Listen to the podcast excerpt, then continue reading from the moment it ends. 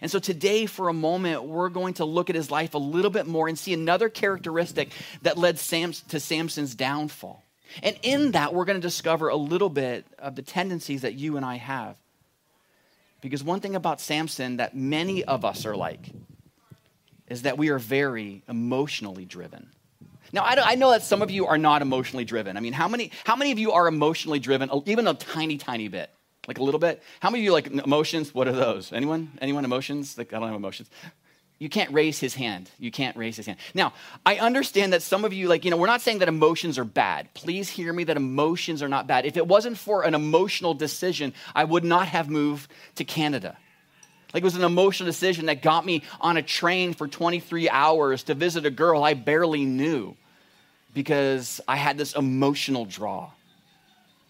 If it wasn't for emotional decisions, many of you, and probably me as well, we would be doing a lot more stupid things. I mean, if that spirit of fear wasn't in your life, I mean, how many of you, because of fear of getting in trouble, fear of getting caught, or fear of something really, really bad happening, that actually stopped you from doing something that you shouldn't have done? I mean, I, am there. See, that's an emotional decision, right? So we're not saying emotions are bad, See, God gives us emotions. The problem is, and you can see in Samson's life, the problem is, is when we want to do what's right, we want to do the right thing, but our emotions get in the way and we end up doing the wrong thing because of it. A friend of mine who has this incredibly unfortunate um, allegiance to the Toronto Maple Leafs. And I don't know, I'm not a hockey person. I, I, don't, I, don't, you may be a hockey person, but he loves the Toronto Maple Leafs and he, and he lives it and breathes it. And I love watching games with him because he gets so stressed and he gets, and, and he gets kind of angry and, and he's generally under control. But a couple of years ago, I wasn't actually there, but I heard great stories that when the Leafs should have won, they lost and, which was don't laugh that's not funny but they lost and it was in that moment that in, in, in a fit of just pure rage he put a hole in drywall now, thinking through it, I'm glad it wasn't this house, so it's not a big deal. Someone else's house, they can fix it. Now, we get it. In a moment of anger, and some of you feel that way. Now, maybe you're not going to punch drywall, but sometimes in certain contexts, you struggle with it as well. We have moments where our emotions take over to do things that we know we shouldn't do. When I was 10 years old, my brother got the gift that I wanted. He got a BB gun. Now, for whatever reason, my mom chose not to give me a BB gun for Christmas. I mean, partially because she knew what I was like. She knew that I was really irresponsible with things like that that could actually hurt people. And I remember very clearly my mom says, Mark, you are not allowed to fire it. You're not allowed to hold it. You're not even allowed to touch it.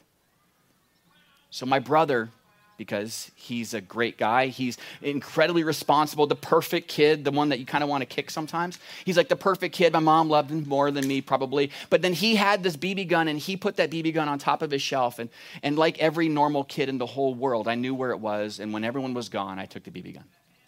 And I remember taking the BB gun and I was going in this, in this room with kind of like, um, it was outside, but had like screened in porches. And I'm like, why wouldn't my mom let me hold and play with the BB gun? Like, what harm could I do with this thing? So I remember shooting things and it was fantastic. And again, I don't understand why I did it, but I remember kind of, kind of bending down with the gun and shooting it at something, but it kind of went up a little too high and it shot my neighbor's window. And all I heard was a ping and I looked over and there was like a little tiny hole in the window. And so I did what every normal good kid should do tell their parents. No, I didn't. I put the gun back where my brother had put it because I'm not allowed to touch the gun, so I'm not going to get in trouble. And they're not going to even know anyway. So what happened was the, the, the, neighbor, a little bit later on, came back to the house and knocked on the door. My mom answered the door. And so I remember in that moment, it was really cool because I said, the guy, guy came to the door and said, uh, Excuse me, um, someone shot a hole in my window. My mom looked at me and she said, Mark, did you do that? And I said, Mom, I am not allowed to handle the gun. Remember that you told me that. And in that moment, I looked at my mom, and she was very angry. And when my mom was angry, I was a little bit scared of what was going to happen, the grounding, all that kind of stuff. And then so she went to my brother, and I had a moment right there where I, in fear, had an opportunity to tell the truth or not. And she looked at my brother and she said, Stephen, you either tell me the truth or I'm going to take that gun away and you're in trouble. I remember looking at my brother and thinking to myself, man, I, I need to stand up for my brother because he's always standing up for me. And in fear, I let him take the fall. It was awesome. He got so much trouble that day. He did. He, he was really in trouble. He's like, I didn't do it. I'm like, I don't even, I'm not, I don't even know where the gun is. And I remember in that moment letting him take the fall because in fear I chose to do what was wrong. And we're a lot like that. And if you're anything like me, many times in your life and in my life, how many of you would say something or have said something in an emotional moment when you when, when it was just you were angry you said something in an emotional moment and you said something that you regret has anyone ever done that of course I mean, how many of you have done something in an emotional moment that you regret doing? That you look back, and if I could change that one thing, I wouldn't do that again. Some of you, in an emotional moment, in an emotionally charged situation, you said yes to something that you know you should have said no to. And you knew it was wrong. You knew you shouldn't do it. You knew it was a bad idea. But it was the emotions got kind of all wrapped up, and you said yes to something you know you should have said no to. Some of you, through emotions, you bought something you shouldn't have bought, maybe because you couldn't have afforded it. Sometimes our emotion causes you to say something that you wish you could take back. And sometimes, because of our emotions, we do some things that uh, if we can go back in time, we would change it. Now, I don't know if that's your life. I don't know if that's your story, but it's many of our stories. And if we're honest, these things in us, this isn't just a one time occurrence. You just can't look at your life and say, oh, that was that one time I did this. Because if you're honest, these emotional decisions that we have often are more occur, they, they occur more times in our lives, and you are seeing the effect of that. You see the consequences of those emotional decisions, and you see it in your family, you see it in your finances, you see it in your jobs, you see it in your circumstances, and you see the problems of making those decisions. And so, before we kind of move on a little bit and find out the remedy for this, we need to understand why we do that. See, because for you and for me, it's not that we want to hurt others. It's not, it's not that we want to make bad decisions. It's not that we, we, we are trying to do what's wrong. It's not we're trying to hurt the people we love, but for most of us, Samson included, we as followers of Christ are often more emotionally driven rather than spiritually led. You're wondering why the struggle that you have. You're wondering why you do those things that you know you shouldn't do. It's probably because for most of us that we are emotionally driven rather than spiritually led. In Galatians chapter 5, verse 16 and 17, it's really cool. It says this So I say, let the Holy Spirit guide your lives. He's speaking to church. He said, guys, let the Holy Spirit guide your lives.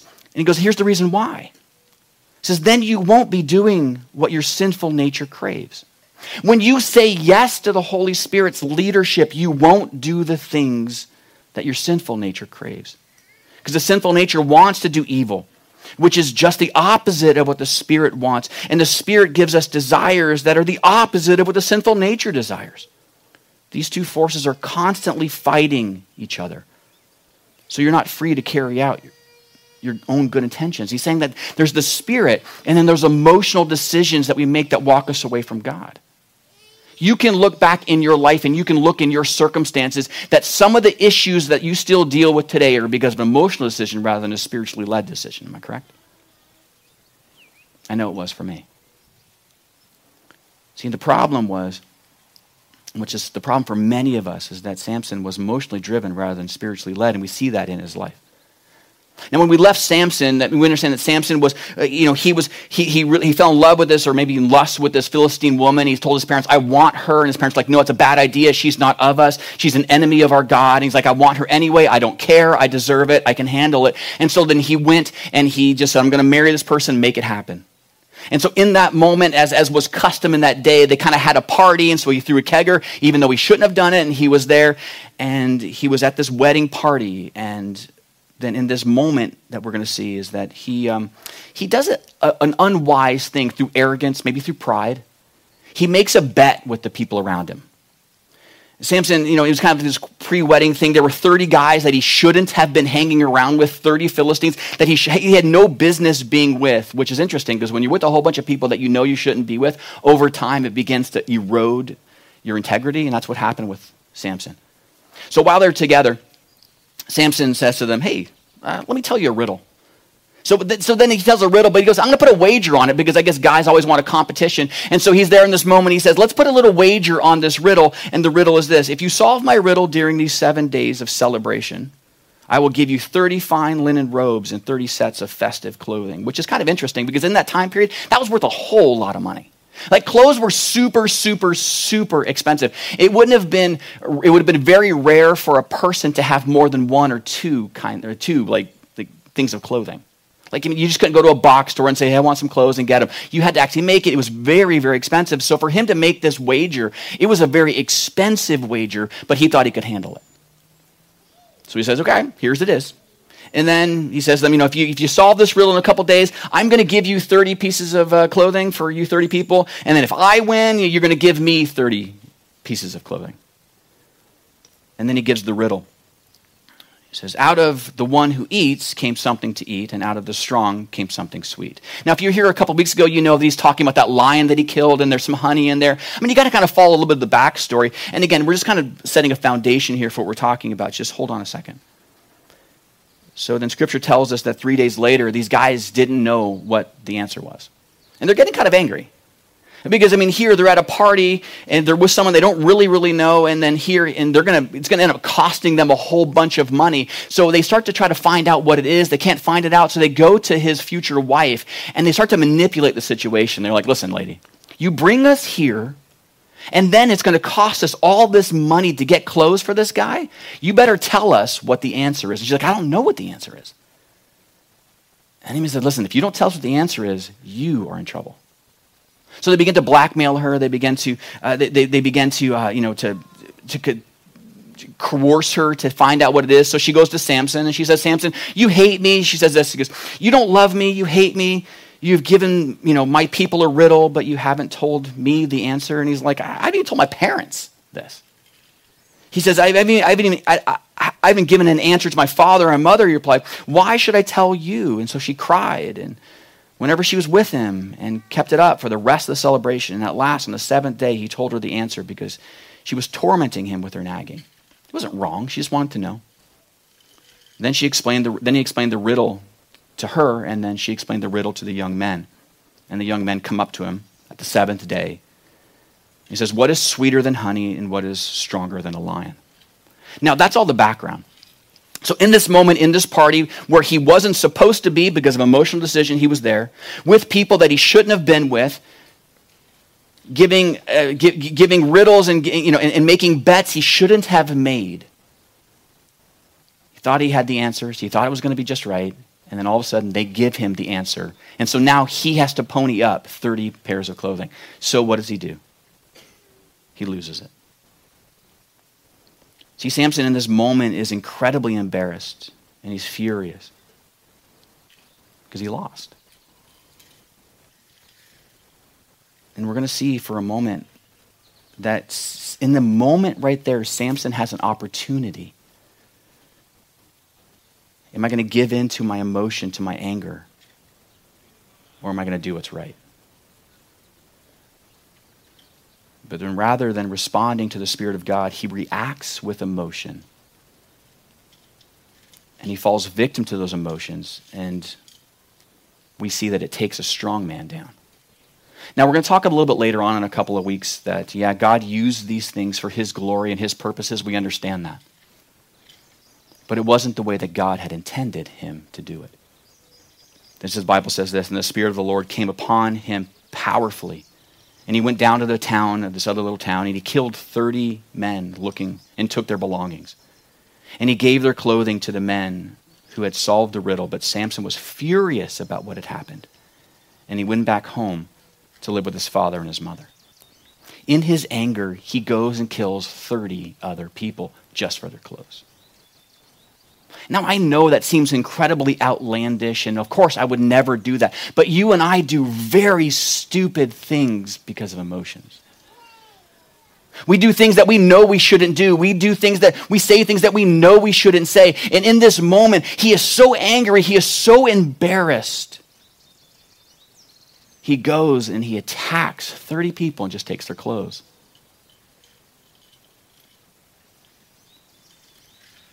Because he lost a bet. And So he went on this killing spree. When he came back from the killing spree, the Bible says that so his wife, in that moment, as he left and he did those things, the Bible says this so his wife was given in marriage to a man who had been Samson's best man at the wedding. Now that seems a little bit weird here. Why would that happen? But back in that day, Samson was here, and then the father of the bride is like, okay, I'm giving my daughter away. This is what's happening. And then Samson gets into a rage. He goes off and he tries to get more clothes, and then he goes home with his family because he is just mad. He's angry. He goes, fine, I'm leaving, and he goes back home. And, and this father's like, I gotta party here.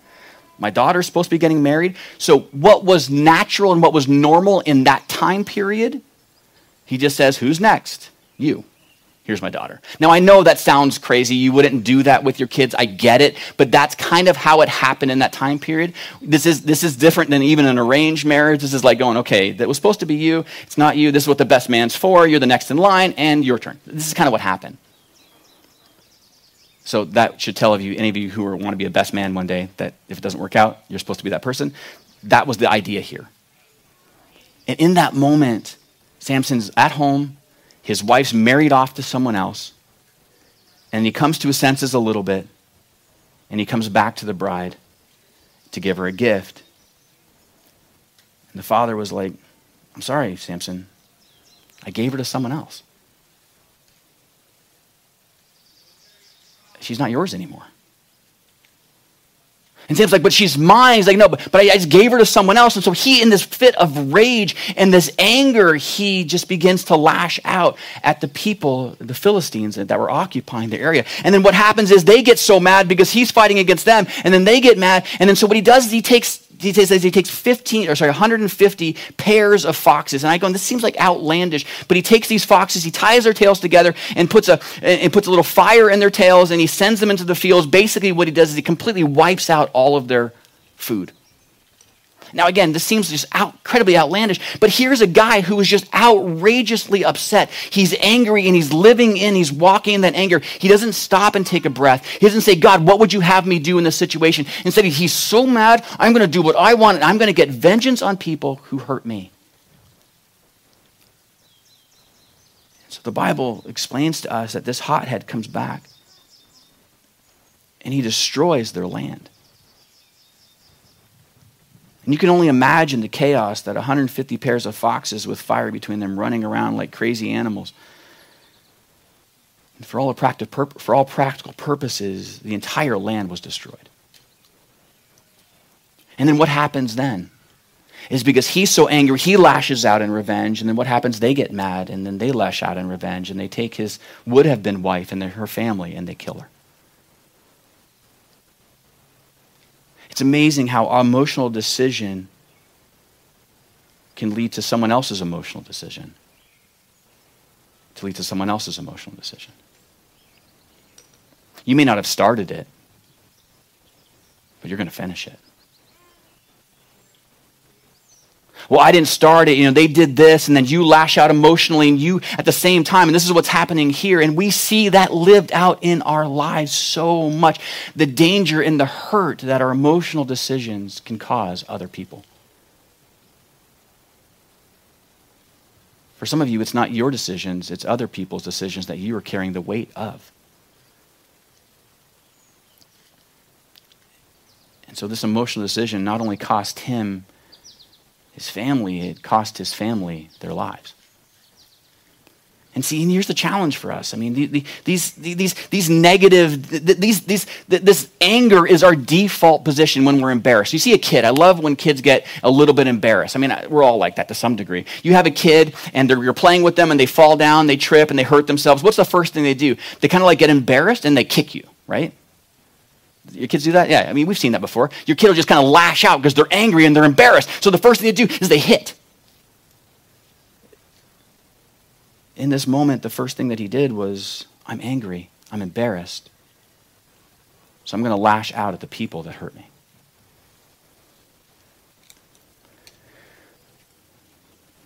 And when you think about this, and, and, and I wonder about this, and I'm like, what, what did Samson really have to be upset about? When you look at it, he was the one who pursued the wrong woman. I mean, he was the one who ignored his parents' uh, advice. He was the one who taunted the Philistines with the riddle. He was the one who gave his secret away. He was the one who left his wife to go after and kill other men. He was the one who burned the villages and the crops with the foxes.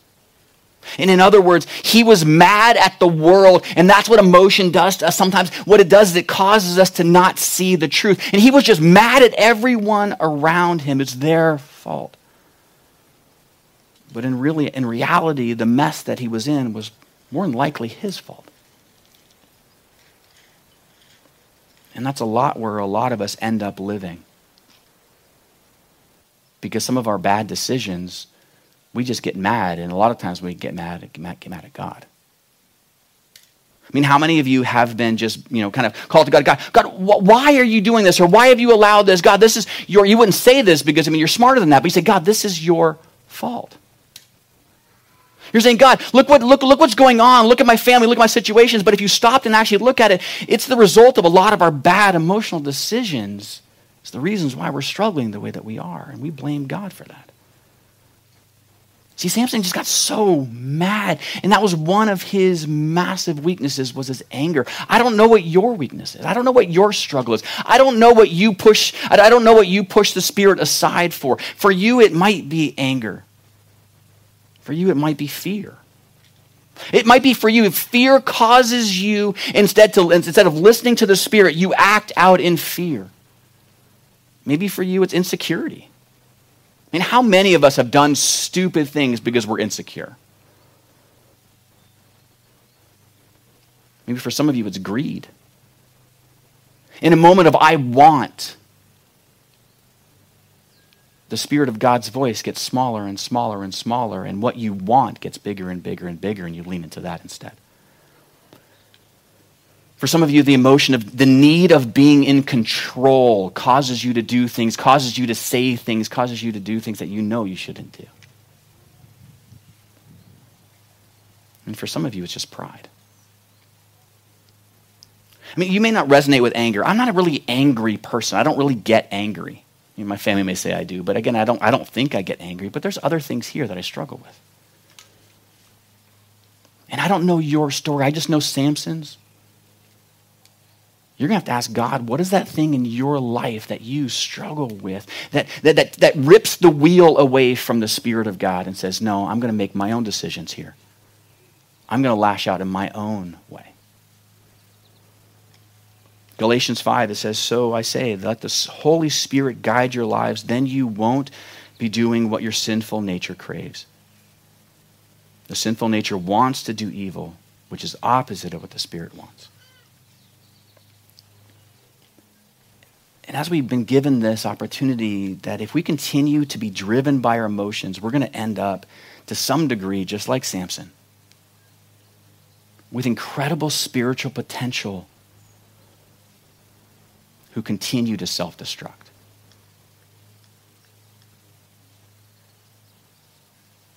Who continue to self destruct.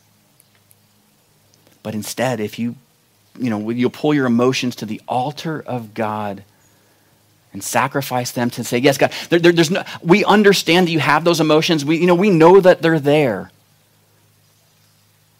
But instead of being driven by them, you say, God, help me through this situation. I want to be led by you instead. Then in those moments, God becomes the main character of the story, not what you want, not what you deserve, not what you think you can handle. And in those moments, you end up living for the approval of God. And that changes everything. Again, I don't know your story, and again, this is a very complicated and very interesting story of Samson. He's a guy with incredible spiritual potential, but because of his anger and because he gave, there's nothing wrong with being angry. How many of you have been angry about something? It's a righteous anger. You understand the Bible says, be angry and sin not. We get anger is okay but it's what we do with it. Like we've said multiple times here at the church, you know, you're not responsible for the circumstances around us, but we are responsible for how we respond to our circumstances. I mean, it's okay to be mad the Leafs lost. It is. It's okay to put the, you know, it's, it's okay to be angry that something happened and see the injustice, but how we respond matters. What we say matters. What we do matters.